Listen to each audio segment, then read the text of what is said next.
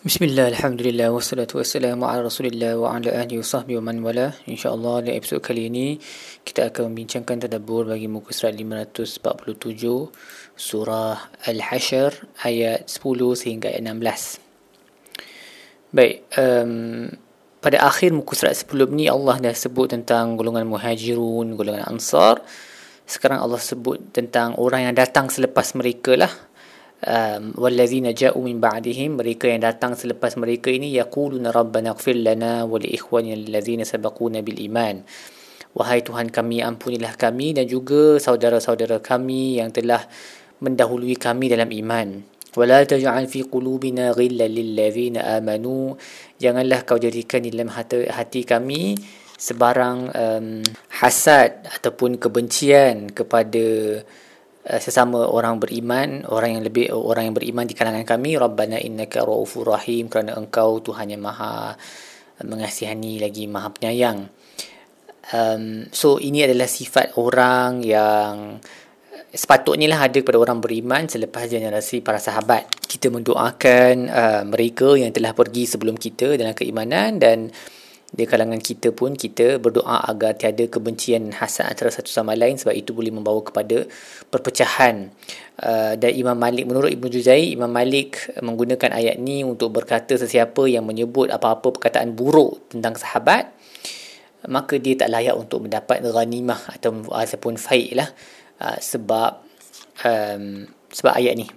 So Allah berkata orang yang baik-baik sepatutnya doakan untuk orang yang yang disebut dalam ayat sebelum ni iaitu orang muhajirun dengan ansar ni jadi kalau orang sebut buruk tentang sahabat maka dia bukan dalam kalangan orang dalam ayat ni lah ha. sebab ayat uh, muka, kalau kita muka sebelum ni tentang fai tu kan yang kita bincang tentang harta fai tu yang Nabi dapat dalam peperangan yang mula-mula sekali Nabi bagi ada kepada orang uh, orang yang miskin dalam kalangan muhajirun dan kemudian Allah tak bagi, Nabi tak bagi ke Ansar. Rata-rata Nabi tak bagi ke Ansar tapi Nabi juga ada bagi di kalangan mereka yang um, miskin dalam kalangan Ansar yang miskin Nabi bagi uh, yang yang kita yang ada ulama tafsir benda tu menerusi perkataan wa tu.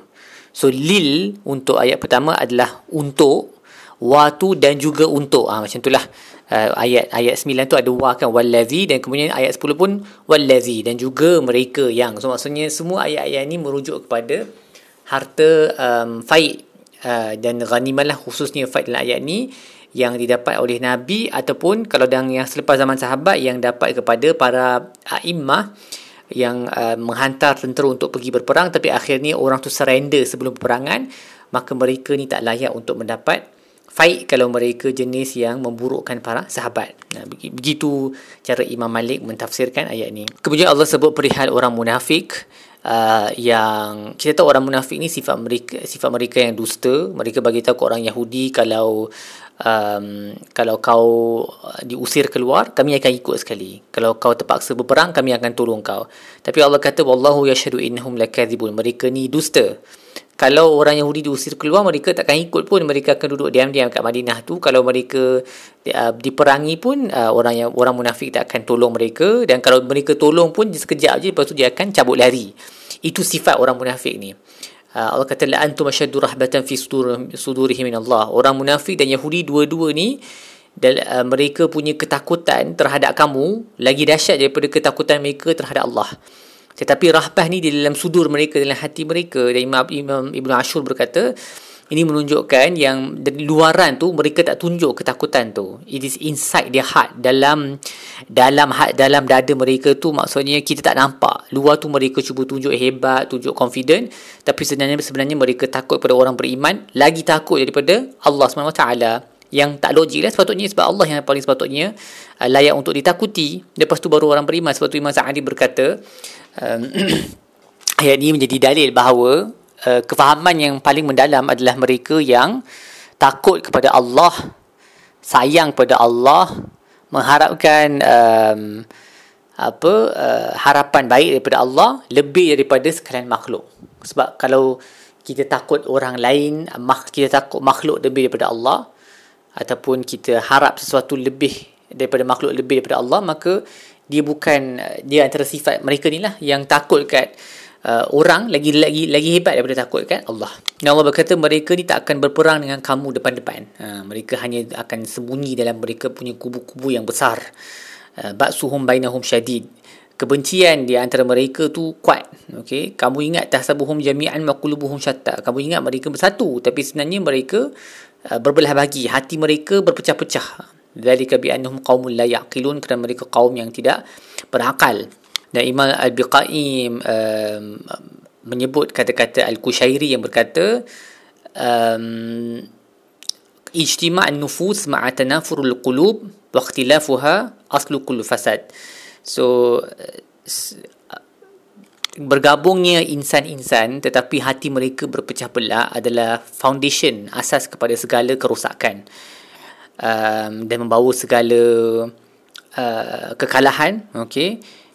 Dan ini kerana uh, kata Imam Biqai lagi kerana uh, mereka tak ada agama. Mereka ni tak ada agama yang benar yang mereka um, boleh pegang untuk menjadi focal point.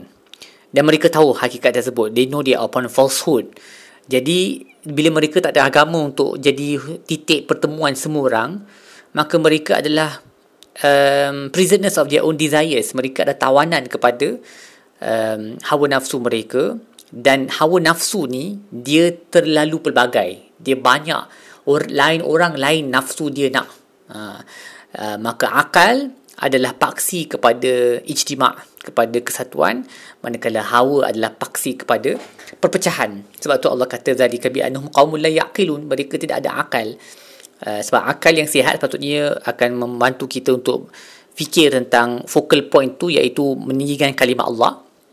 Manakala akal yang uh, subservient kepada kepada hawa nafsu ini akan membawa kepada perpecahan sebab masing-masing nak ikut cara dia sahaja. So Ibn Ashur berkata ayat ini menjadi uh, satu um, peringatan lah kepada orang Muslim supaya jangan berpecah belah.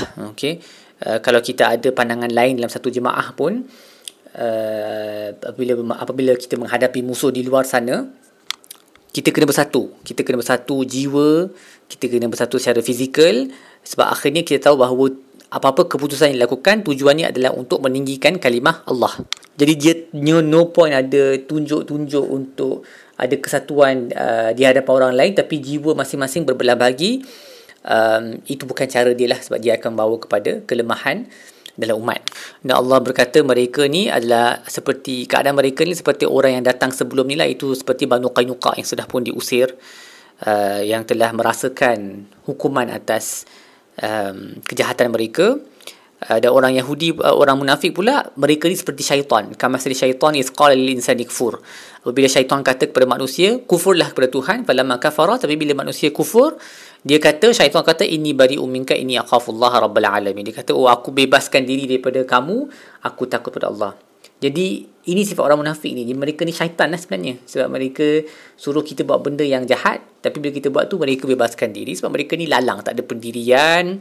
Uh, dan sebab itulah mereka akan duduk paling bawah sekali dalam neraka. Dekat kerak neraka tu. Aliyahzubillah. Baik setakat itu ada bulu kita bagi muka surat ini. InsyaAllah kita akan sambung episod-episod yang seterusnya. Sallallahu Muhammad wa. Alhamdulillah rabbil alamin.